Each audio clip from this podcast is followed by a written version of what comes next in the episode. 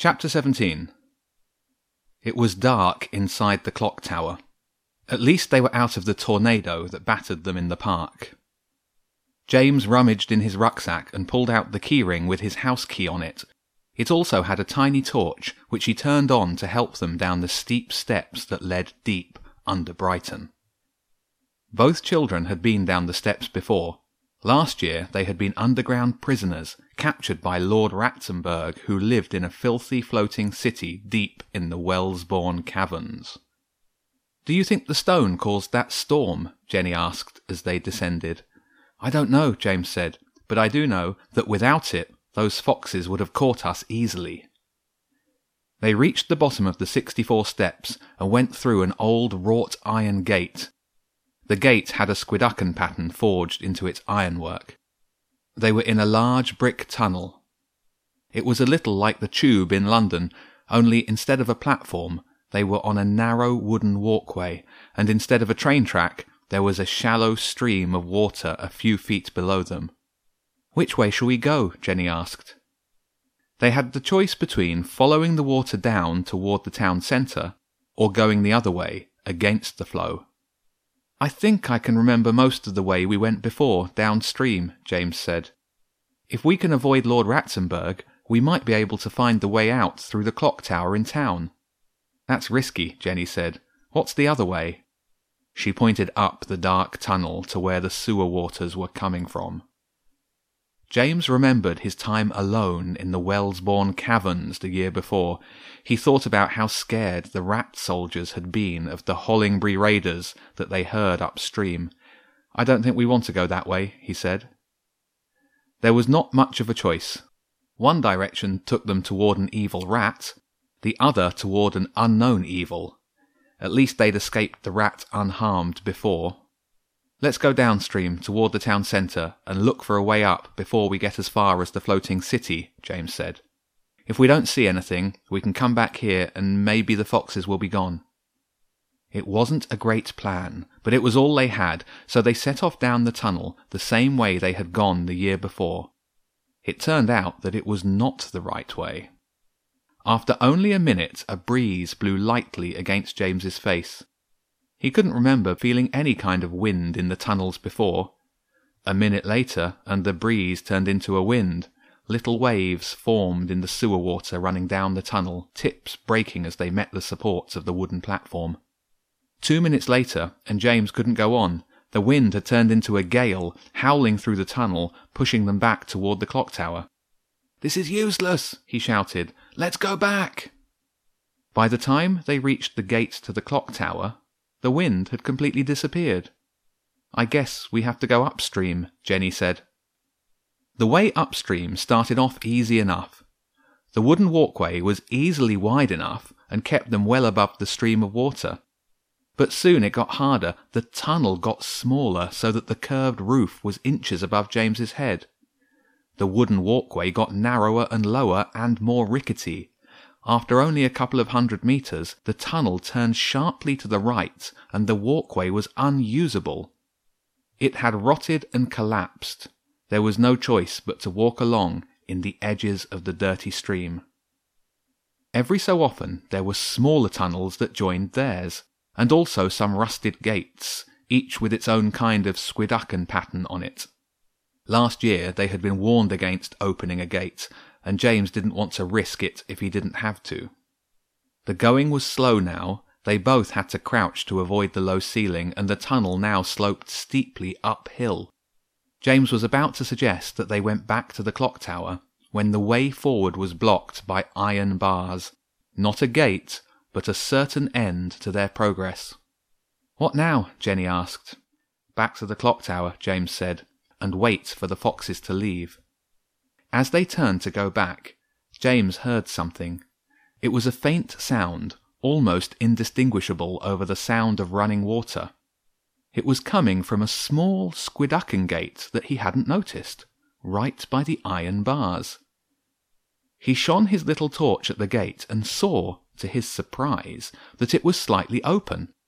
He pushed it, and it swung inwards to a side passage. The sound was definitely coming from the passage. Can you hear that? he asked Jenny. She came closer and listened. Is that someone singing? she asked. Or is it just the sound of air moving through the tunnel? Only one way to find out, James said. He pushed the gates completely open and moved slowly into the passage. It was smaller than the main tunnel, but it was completely dry and the walls were smooth. He put his torch in his mouth and bent low, his arms touching either side to keep his balance. After a few shuffles forward, the passage got even steeper and turned tightly to the left. The steepness made it more difficult, but it also gave a little more headroom. It was a bit like being in a spiraling water slide. Both children worked hard to move up the tunnel. At one point, James slipped and only just managed to stop himself from piling into Jenny by bracing both arms and legs against the sides. After ten full spins, James was sweating and his arms and legs were aching. The singing sound was clearer now, it was high humming of a tune that James didn't recognize. The spiraling finally ended and the tunnel went straight up. There was a kind of ladder, iron stakes driven into the tunnel wall at regular intervals. They had come this far. It seemed like a good idea to climb the stakes. The humming was louder, and James could see the glow from another light coming from the top of the tunnel. It was a short climb that ended in a small, tall, square room. It had no windows, but in one corner was a small wooden dresser with a candle on it. Next to the dresser was a rocking chair. In the chair, under a crocheted blanket, was a very old and very frail looking rat. The rat was rocking slowly, humming, and it was knitting fast the kind of knitting that was a natural movement, like breathing or eating. Ah, here they are, the old rat said, knitting needles still whirring away. Two children, and two powerful artifacts here in the same room as me. The rat looked up, and James saw that its eyes were milky white. Then he saw a white cane propped against the dresser. The rat was blind. Neither child spoke. Tell me, children, what brings you to the Oracle's humble abode? We were running from foxes, James said. We didn't mean to disturb you. Oh, I think you did, the Oracle said. Otherwise you wouldn't have climbed all the way up here. But I don't mind. It's nice to keep in touch with the real world. Years ago, if you had control of a Squidducken key and the Stone of Brighthelm, you could have ruled over the whole county. What are you going to do with the stone, boy? Do with it, James said. We were just stopping the magpies and the foxes. I don't want to do anything with it. Really? the oracle said. You can't think of anything you'd like help with? Not even solving cryptograms? James was silent. The rat went on. The stone is very powerful, almost as powerful as our little visitor from the east. Asma, said Jenny. You know who she is? She is a relic of another time, and there are those that would like very much to control her. Those foxes don't know what they've got their paws on, and it would be good if they never did. Is she okay? Jenny asked. For now she is, but Chimera is not stupid. Right now she's concentrating on getting the stone of Brighthelm. Distraction is keeping the girls safe. Can we use the stone to rescue Asma? James asked. That would not be a sensible choice, the oracle said, shaking its head. It's risky to have all the best eggs in one basket. If you had to choose between the two, though, the girl is more important than the stone. The rat continued knitting and humming. Then it stopped and held up a newly knitted red woolen hat. For you, it said to James. You look like a boy who's spent too long in cold water. Any more questions? James took the hat and looked at Jenny, who shrugged. In that case, you can show yourselves out.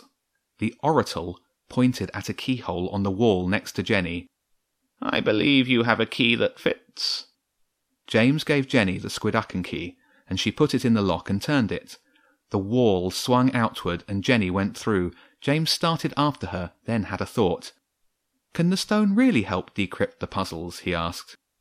Oh, yes, the oracle said, but wouldn't you rather solve them without assistance?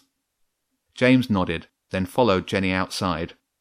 It was only after the door swung close that he realized that nodding at a blind rat wasn't his finest hour. That was a bit weird, he said, looking around to get his bearings. They were in a small flower bed and had to climb over a low fence. Behind them was another clock tower, smaller than the one in Preston Park. We're in Blakers Park, Jenny said. I'm just round the corner from my house. And I'm late for dinner, James said with a moan. I've got to run. We need to get the gang together tomorrow and rescue Asma. I don't know how we'll find her, but between us we'll come up with a plan. I'll put the message out, Jenny said, and say we need reinforcements. They walked out of the park. Jenny went off to her house, and James jogged down the hill and up his road. He was half an hour late for dinner and had some explaining to do. He mumbled something about extra choir practice he'd forgotten to tell them about.